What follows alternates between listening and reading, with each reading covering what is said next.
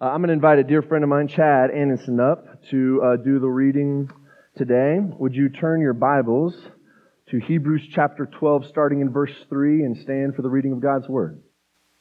Consider him who endured from sinners such hostility against himself, so that you may not grow weary or faint hearted.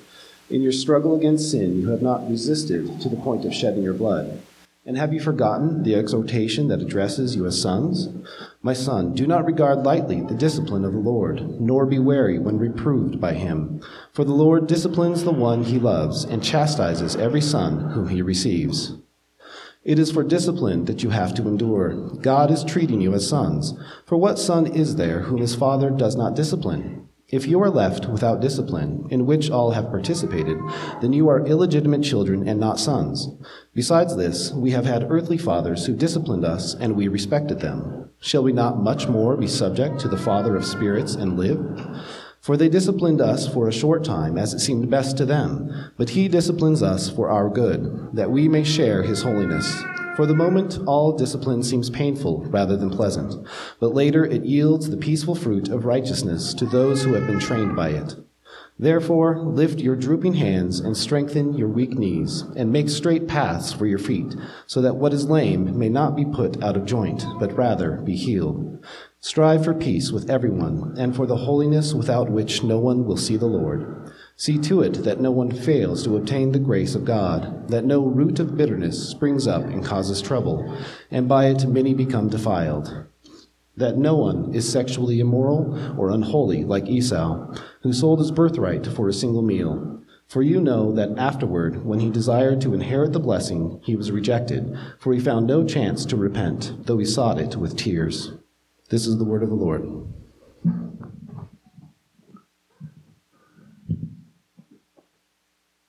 Let's pray. Thank you, Father, for loving us like the good Father that you are.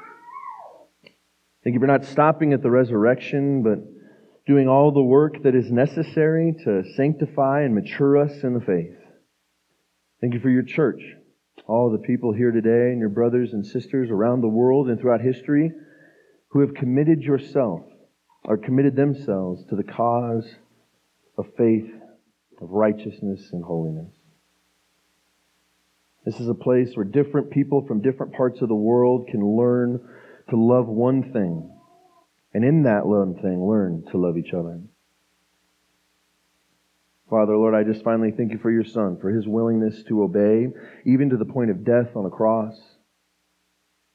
And today I pray for posture, that we, the church, would be humble, a posture, have a posture of humility that we would approach this text with vigor, not to defend ourselves or our circumstance, to say, yeah, but God, my situation is different, but instead, Lord, that we would be humble enough to say, Lord, I want to learn.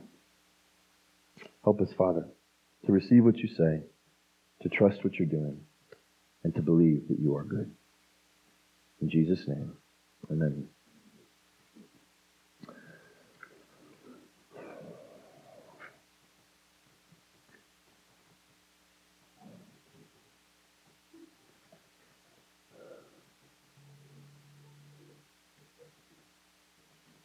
In 2010, um, which to me feels like a million and seven years ago, I, uh, long time ago, I, I liked sports. I was an athlete, and and uh, in October of 2010, I suffered a horrible injury. I got hit, and long story short, I had pretty severe internal bleeding, and in my awesome wisdom, decided not to go to the hospital, but to go home.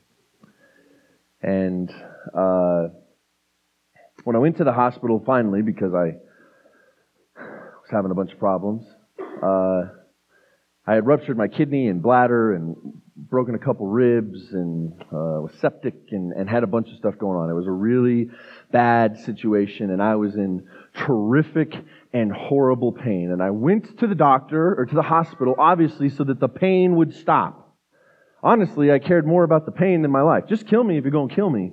But whatever's going on in me needs to stop right now. And this surgeon comes to me with this great side, uh, bedside matter, says, We're going to take care of you. And we're going to help you. and it's all going to be okay. You're in good hands now. And you want to know the first thing that that surgeon did to help me? He took a scalpel and he jabbed it in my side. Isn't it interesting how sometimes in order to find relief from pain, if somebody must, wants to help you, the first thing they have to do is they have to hurt you. Today we're going to talk about something very similar. The type of hurt from God that is intended for our help, for our development and growth. I'm not going to sugarcoat it. I wrote this down. Diving in to this text is a dive into the deep end of our theology, of our doctrine, and what, it, what it means to be a Christian. It's not deep in the sense that it's like really complicated. It's deep that in, in a sense that it's heavy.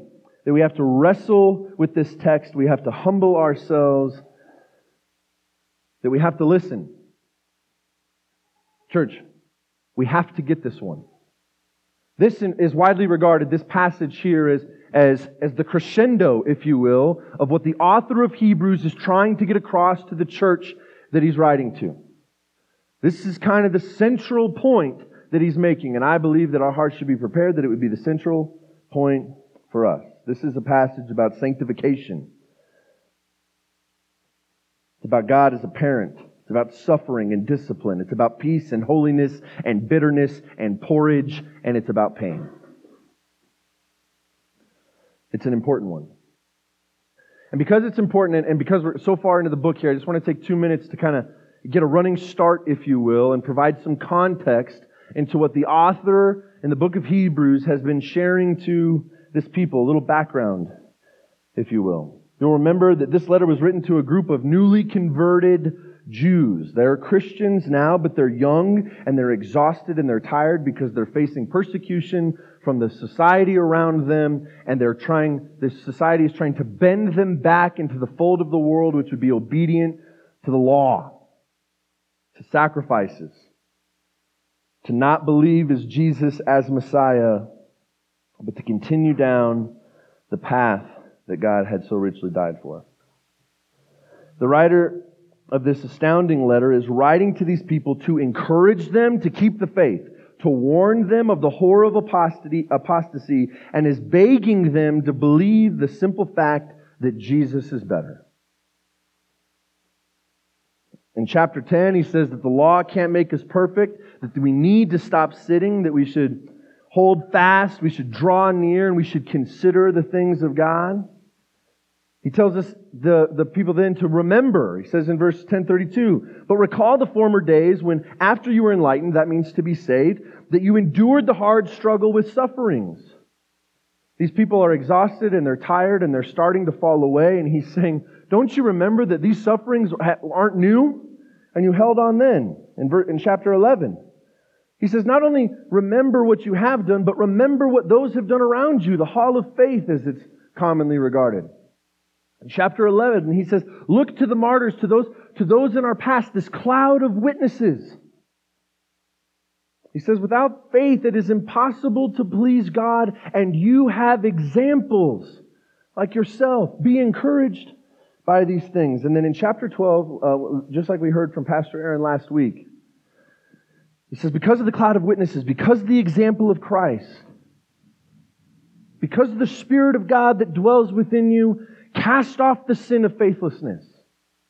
Run, endure, finish the race. Do this to the very end, the very end of your life.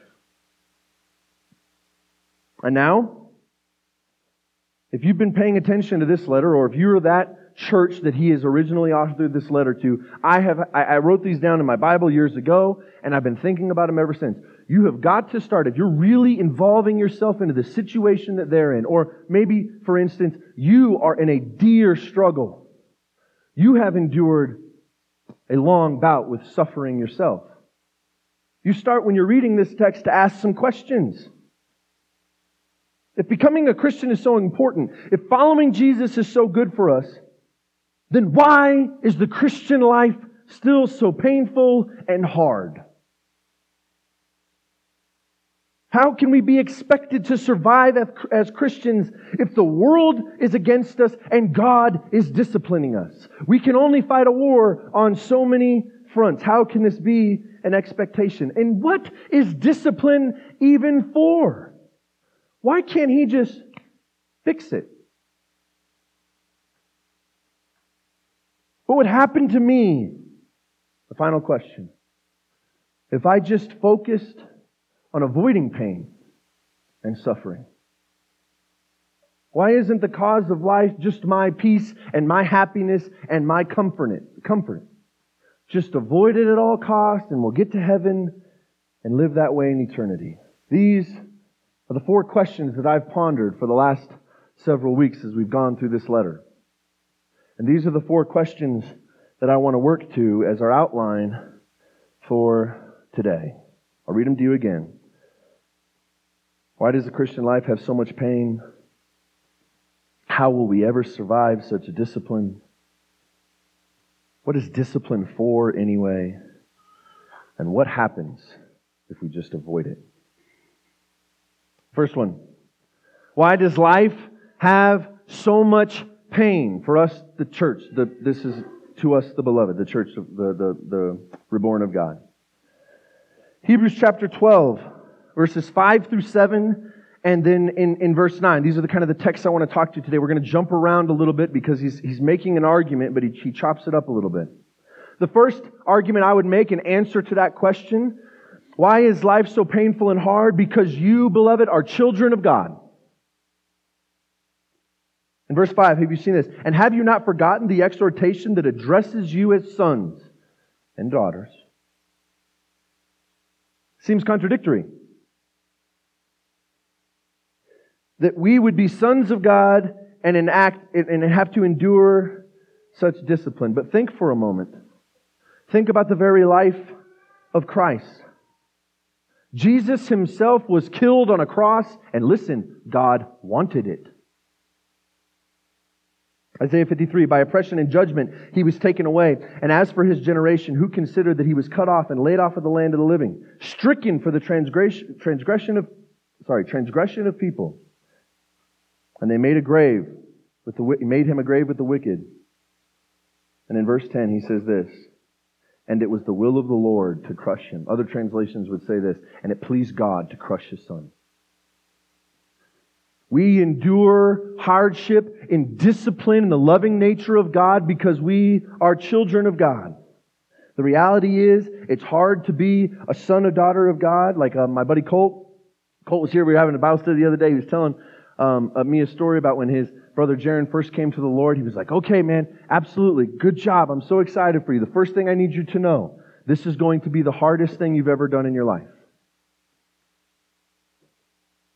Listen, if somebody's told you that you need to be a Christian so that everything can be good for you and that you can be rich and you can have prosperity and you can have peace, that is eventually true in, in eternity. But here and now, you are going to be rejected by the world because they hate your God and they will hate you too. And that's just the burden of being a son of the mighty king.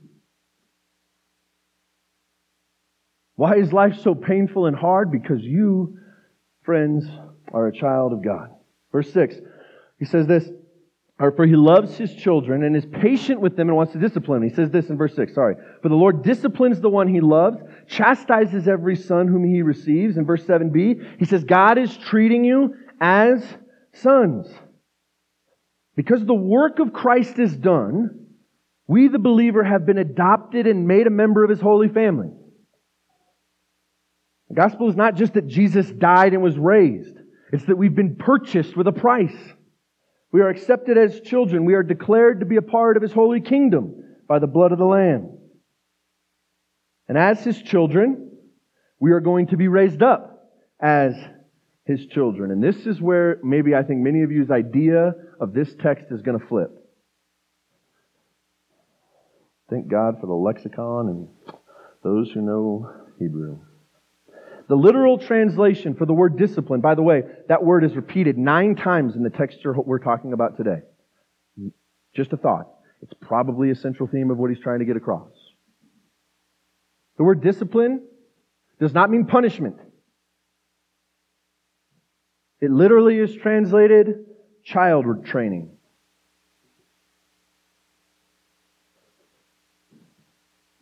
You see, this is where our relationship with the Word can disturb the message.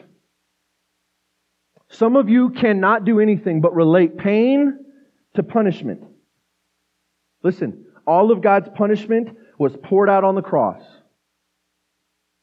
He's done with the wrath and punishment because Jesus took it all. That does two things. Encourages you and puts a higher authority or higher position in your heart and mind of who Jesus is. What a God. We do not serve a God who is disciplining you for yesterday's sins. Oh man, I messed up and now my tire's flat. I probably deserve it. That is a poor and shallow view of who God is. That is not his character. That is not the child training we're talking about. Secondly, I think some of you maybe struggle with this idea of child training like a father disciplining his son or daughter. Maybe the word father invokes painful memories. Like verse 7 says, uh, like let something different than the word respect. Let me say to you that God's discipline is not like that of the world. Whether you've had a good father or a bad father, what God is doing is different and better than what your daddy did. He does not raise his children with tools like revenge or spite.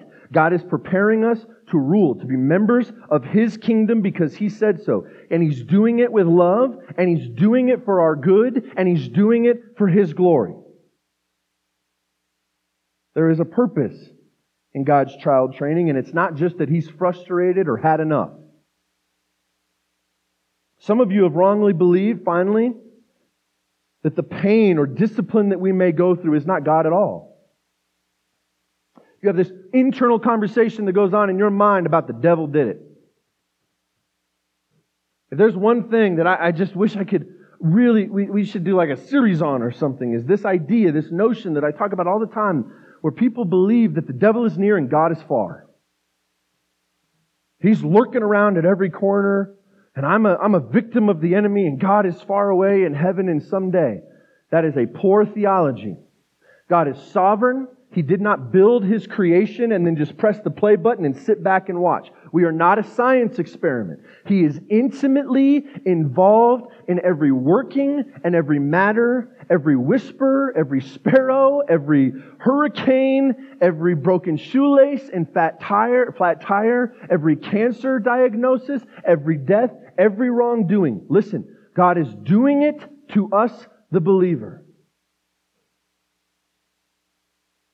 And the devil is not some rogue character that is outside of the will of God.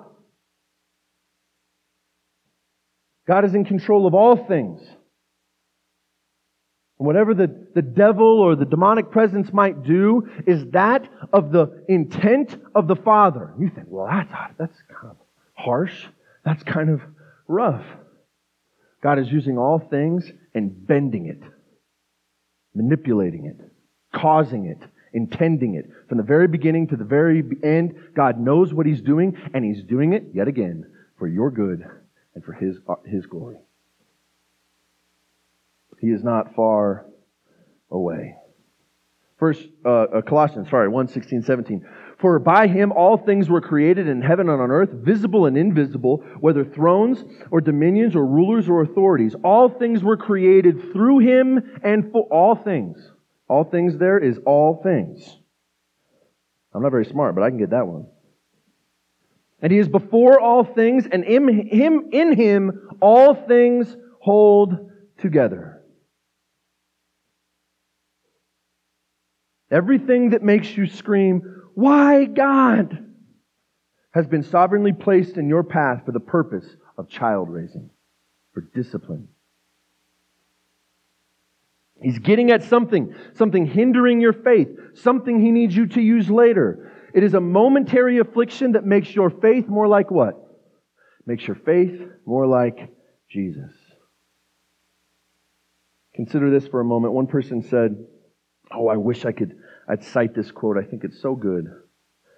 Consider for a moment the, within the last moments of the Christian who has been stricken with an incurable disease. In those final breaths, when there is no hope for more life, what hope would yet remain? How strong, how simple, how childlike is the faith of that person who's in those final breaths before meeting the Savior face to face, face to face. That even in the very end of our lives, in that last moment, when we have no hope but this childlike faith that I'm about to meet my God. Consider, beloved, that maybe we have been prepared for that moment. All of that discipline was to honor God and give good to us that we would have a strengthened faith even to our last breath.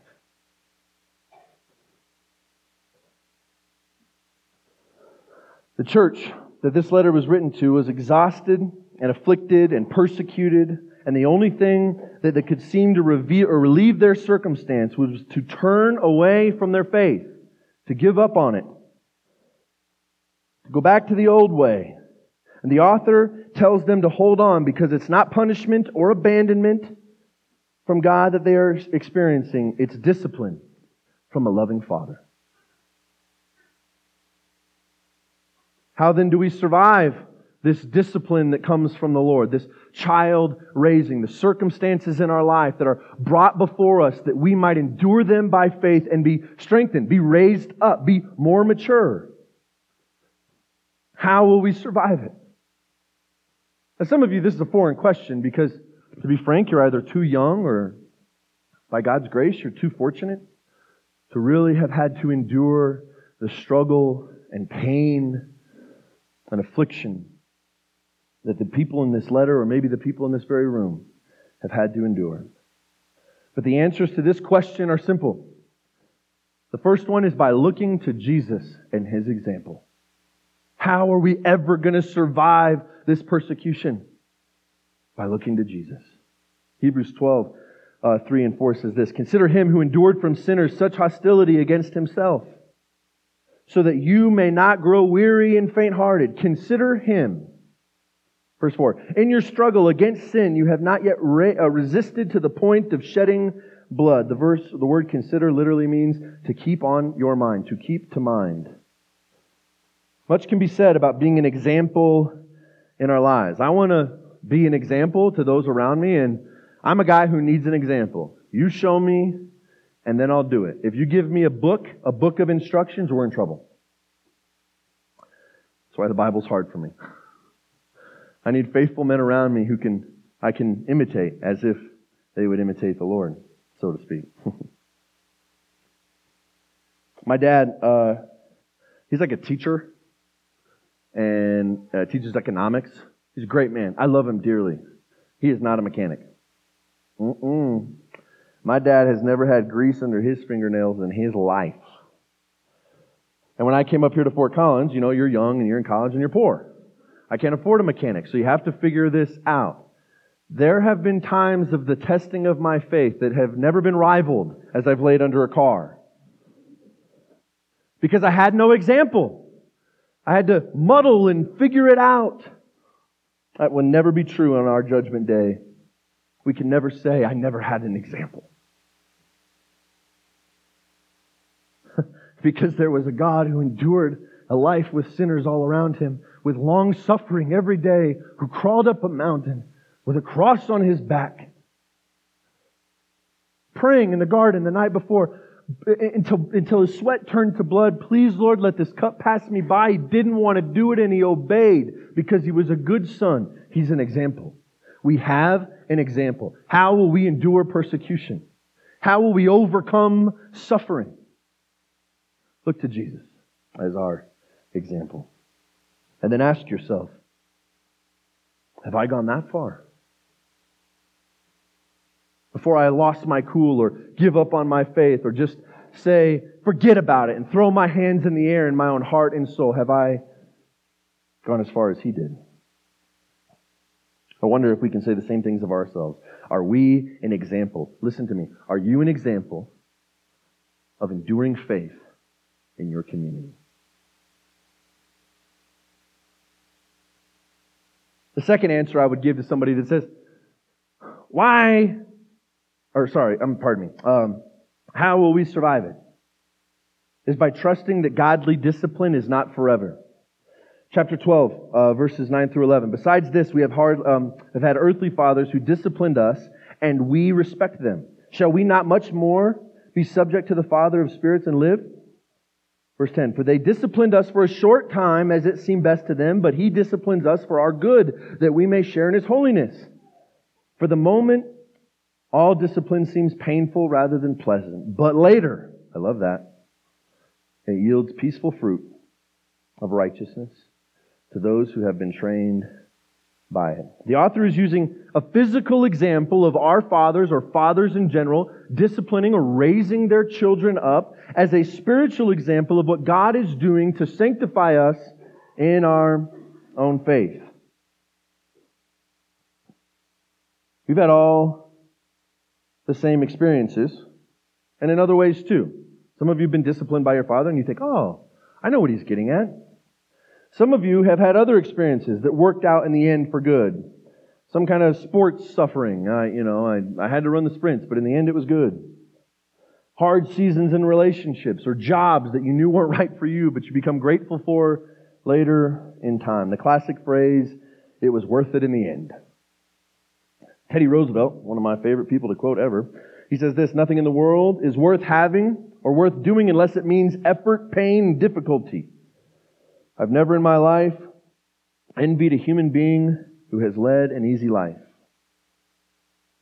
We know that this experience that we're talking about is spiritual, but he's using physical pain in our bodies to apply to our spiritual development. A physical pain, or, you know, even like a broken heart in the, in the temporalness of our flesh, to, he's using that as a disciplinary tool to raise you up in your faith.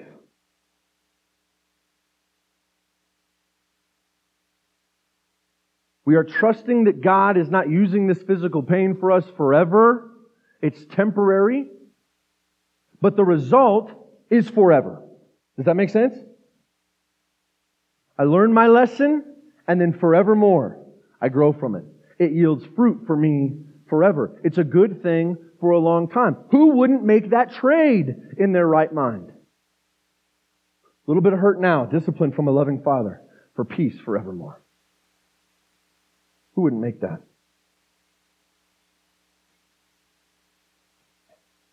James 1 2 says this Count it all joy, my brothers, when you meet trials of various kinds for you know that the testing of your faith produces steadfastness, and steadfastness, when it has its full effect, that you may be perfect and complete, lacking in nothing. This shared experiences in Jesus and Himself.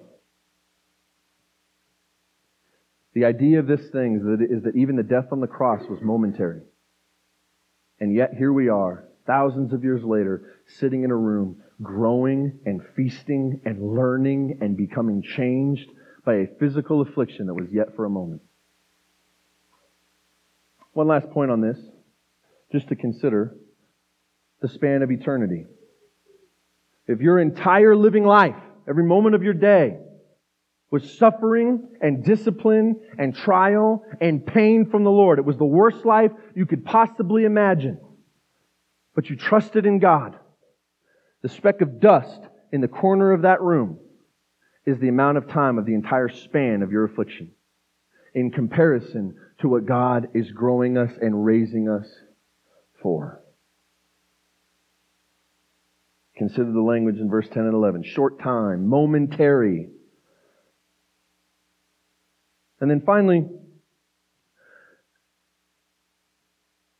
how are we going to get through it? Because it's worth it. Verse 10, for God disciplined us for a short time as it seemed best to them. But he disciplines us for our good that we may share in his holiness. God is making a trade. Training, trading momentary affliction for eternal fruit. Isn't that the gospel? Don't you see that? Hey, your life's dead. You're dead in your sin. Trade me. I'll take your sin and I'll offer you my very life. Trade me. and we think for a moment that because we have found our faith or we, we've submitted to God in one momentary time, that now eternity is taken care of. No, the gospel is clear. Jesus' teachings are clear. Unless you take up your cross every day, deny yourself every day, trade me, and follow me today. You cannot be my disciple. You have no part with me because this is a part of the trade. The eternal punishment has been taken care of, but there is training yet to be done. And it's worth it.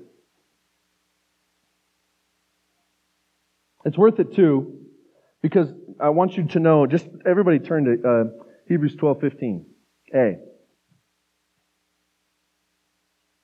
I want you to see this, especially here on a Sunday morning. Is it just me or is it 207 degrees in here? Not a good day to have the big brother up here. Look through this. And you need to pay attention to this. How are we going to survive all this discipline, all this hardship? Verse 12, uh, 12 15a. See to it that no one fails. Think about that. Not see to it that you don't fail. See to it that nobody else does. This is an amazing quote from the one and only Aaron Santini. Holiness is not a Lone Ranger event.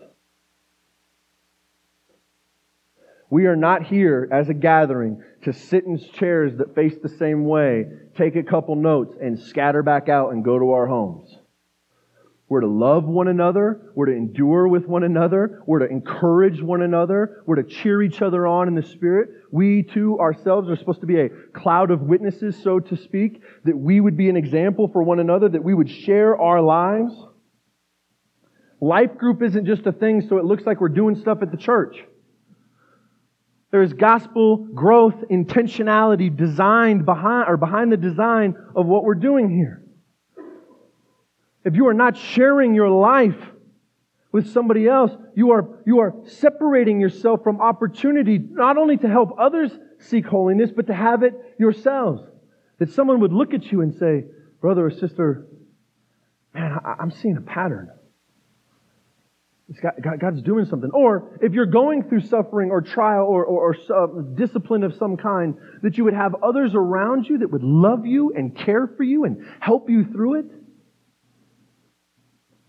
If you need more evidence of this, ask around about some of the testimonies in this building about how families have been wrecked or there's been death in the family and what support and encouragement it is to your very soul to have somebody who doesn't share your last name knock on the door and treat you like a brother or sister. See to it that no one fails in here to obtain the grace of God.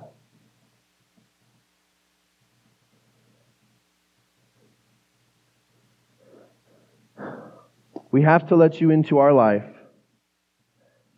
or I have to let you into my life and you must let me into yours. Because if you know what happens in the secret place of our uh, souls is what's called the root of bitterness. It can take hold in you.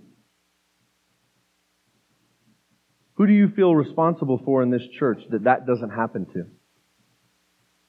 Who do you know who's responsible for you, that loves you, that's maybe been calling you or texting you or inviting you to dinner or kind of seeking you out at church because their heart by the Spirit of God is growing to love you and care for you?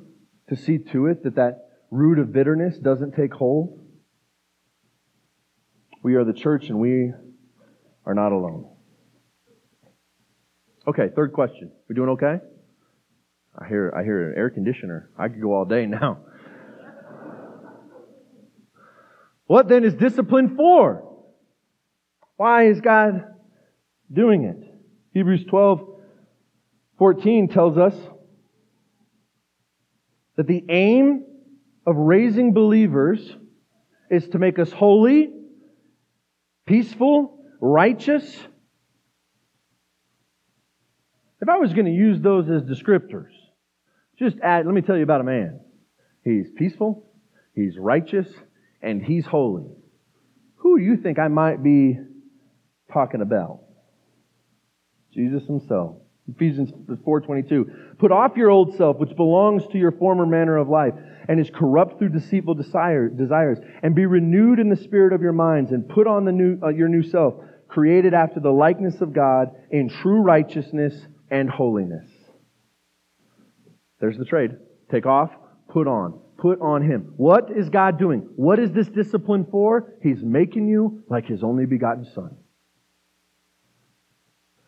You're the orphan, adopted in sin and de- or, uh, uh, orphaned in sin and death, who's adopted by the sovereignty, providence, and grace of God, by the, by the affliction of His Son.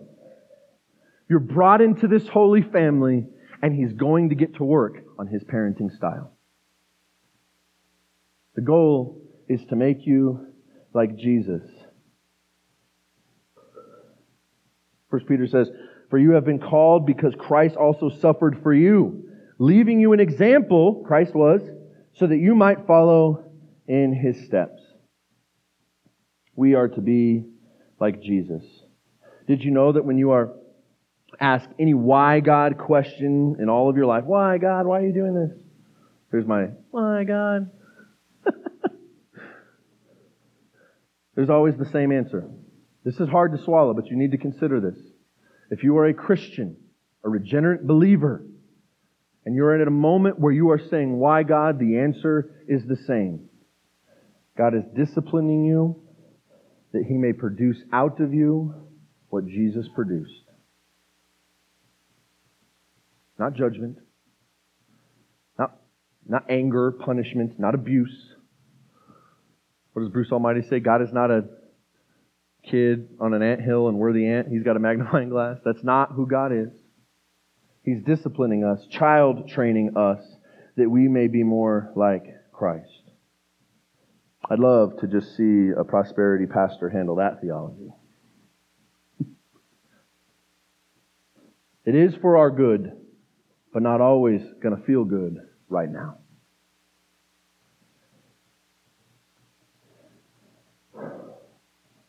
What is discipline for? So that we might have the same aim. This is important. God's uh, holy discipline is revealing to us what is important to God. I'll say it again. God is disciplining us in such a way, and what He's doing is He's showing Himself in His discipline. He's revealing to us what's important to God, and shouldn't be that, that stuff be important to us too? I want to be a body of people who love what God loves and who hate what God hates. In this, uh, I believe it's verse 12. Yeah, verse 12, he says this transition statement. Therefore, you see it? Therefore, all of this, this child training, and this is what he's doing. Therefore, this is why he does it. It's to lift your drooping hands, to strengthen our weak knees, to make straight our path, to put things back in its place, that we would be healed, to see it, to see to it, meaning together, that we may strive. The, the letter that this is intended for is a group of people who are exhausted, like I've shared. They're in what I would call stinking thinking. To them, it's all bad. It may even seem like punishment.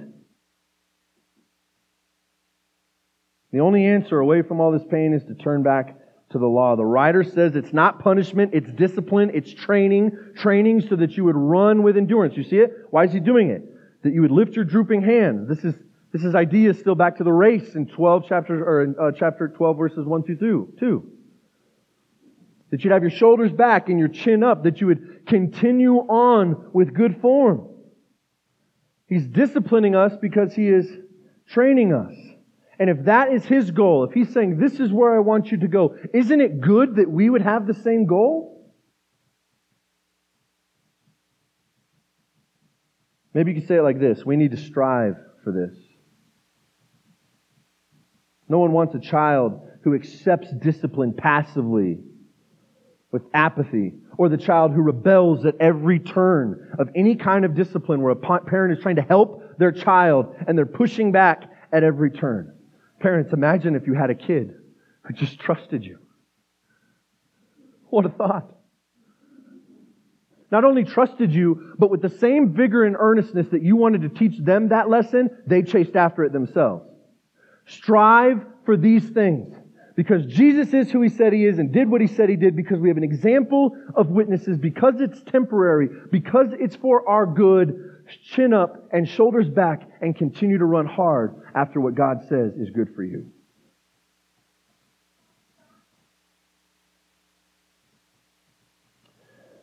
We want a child that produces godliness, and I pray that we are them.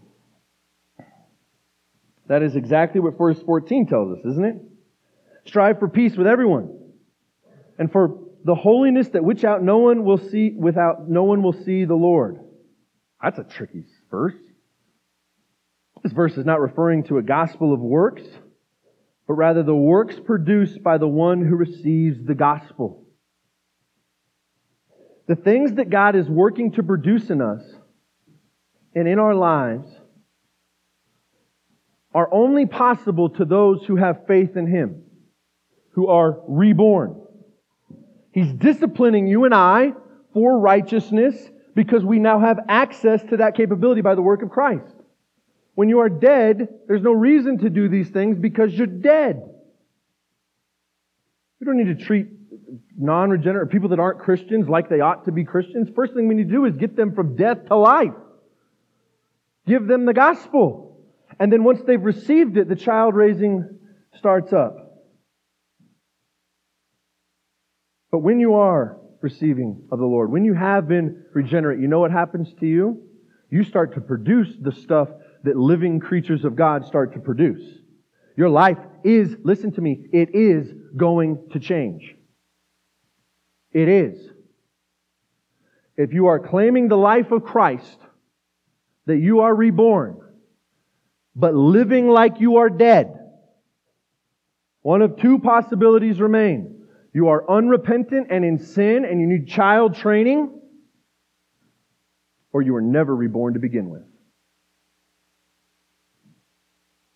Living things don't behave like they're dead, and dead things don't behave like they're living. It is our nature that is produced out of the will of God that does these things. See to it um, to strive for peace with everyone. No quarreling amongst the body of Christ. That we must live, we must be different. A holiness, that we produce a sense of holiness, of otherness, of different, differentness, a representation to the world and to one another. Because without which, no one will see the Lord. You cannot stand before God as a quarrelsome, unholy, wretched, deceitful person in every way without any will or any act of your conscience about any, any child training acceptance and then stand before God and say, I'm your son. You hadn't act like one. In fact, it sounds more like you're illegitimate than behaving like a son. To not produce these things is, is to produce nothing of godliness.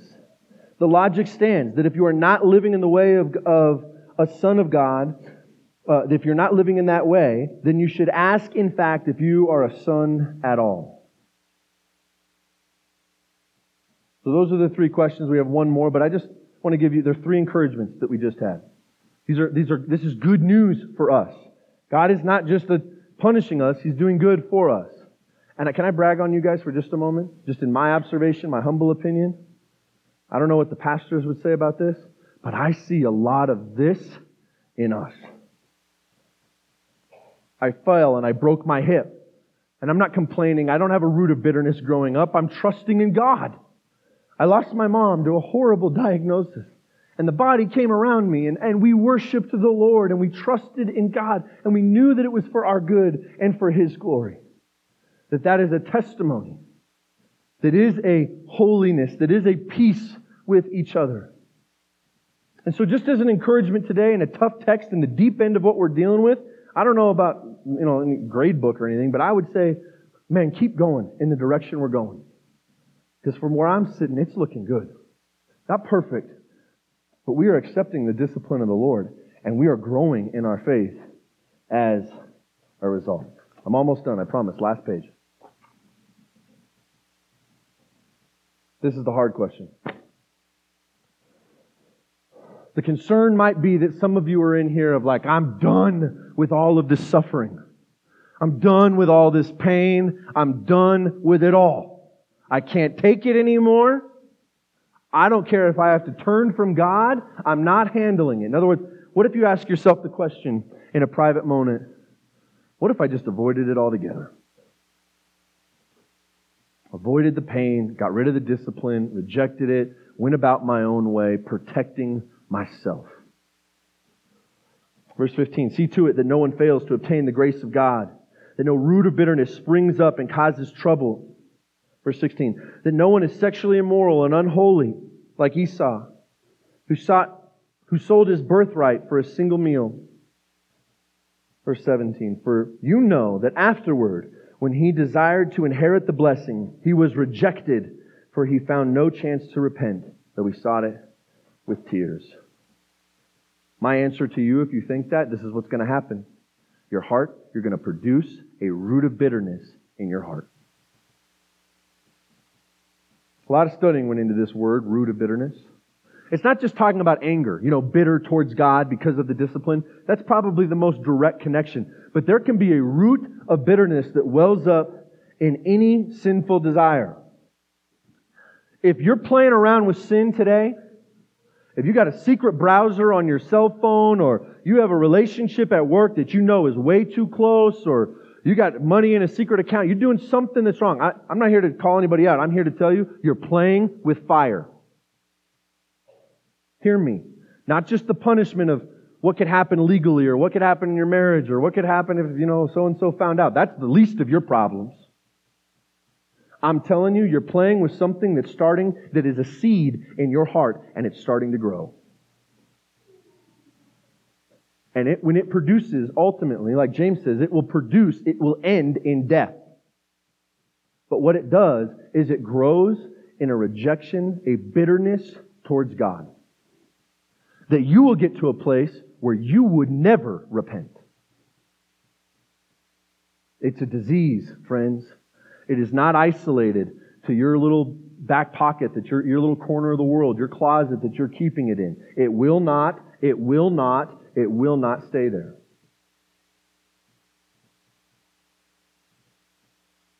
If we don't allow God and others to help us produce holiness by the tilling of our hearts, then the root of bitterness will take its place. And like a weed, it will grow and choke everything else out in the garden the sin that you won't let go of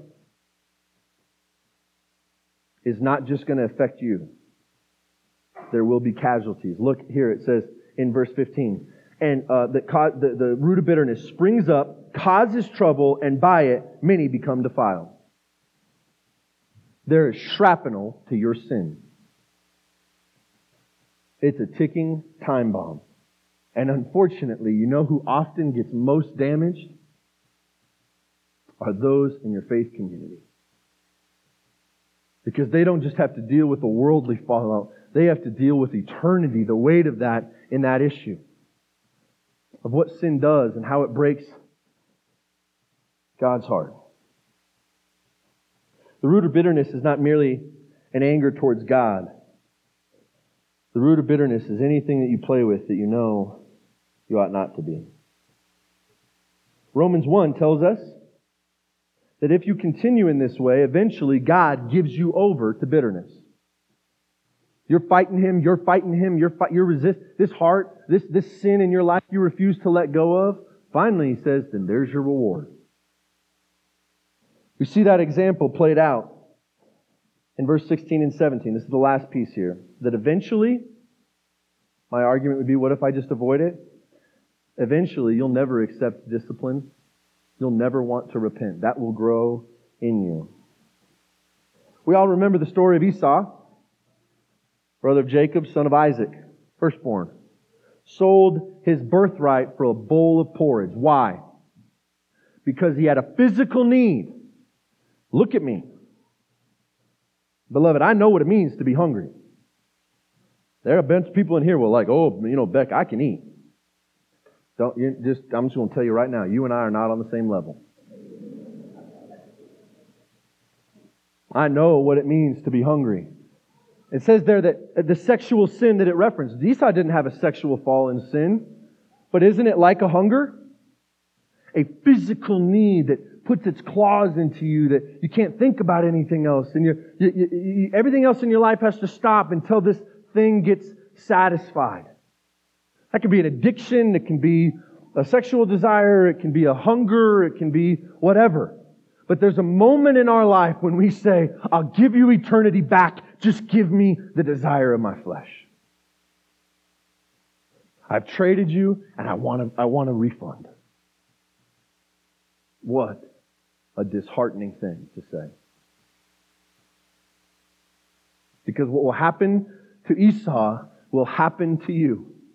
It says this if you continue in this sin. I'm not saying to everybody. Let me clarify that. Podcast is going to go crazy. Um, for you know that afterward, when he desired to inherit the blessing, when he desired to inherit the blessing, he was rejected, for he found no chance to repent, though he sought it with tears. He wanted the blessing. He didn't want the repentance. And he's seeking after it with tears. And not only there comes a time when not only do you forsake this eternity, but you get you can't find you can't find satisfaction in your sinful desire either. The warning for us, for the church back then, is beloved, God is not punishing us. He's raising us. But if you reject that raising, something grows in you that eventually takes over.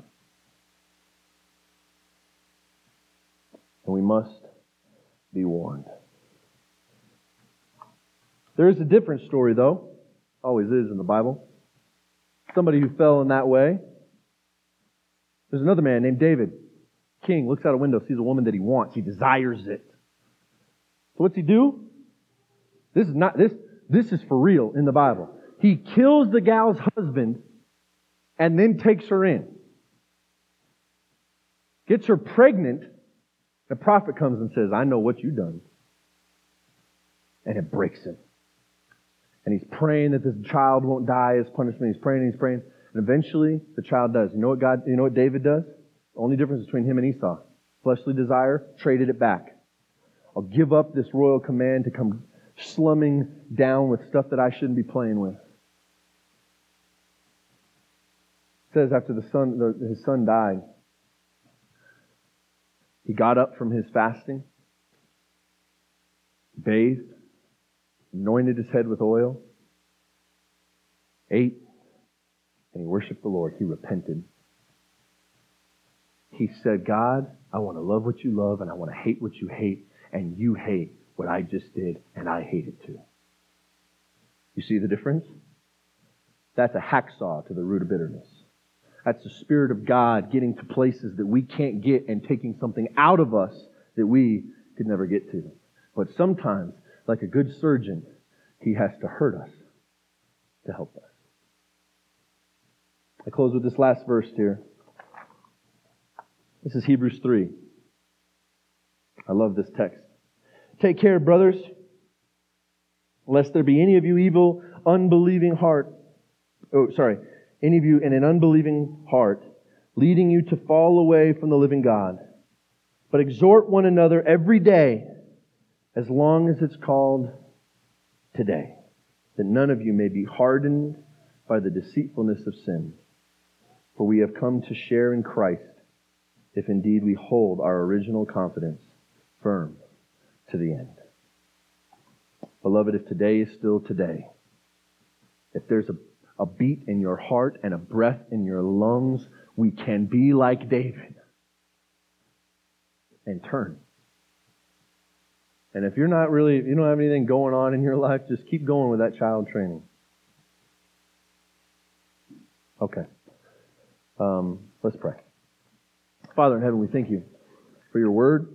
We thank you for your parenting style. We thank you for your loving ownership and care for us. We thank you that you are a God of grace, that you are a God of intimacy, that you are a God that doesn't let us off the hook, and that you are a God that's with us all along the way. We praise you for today. In Jesus' name, amen.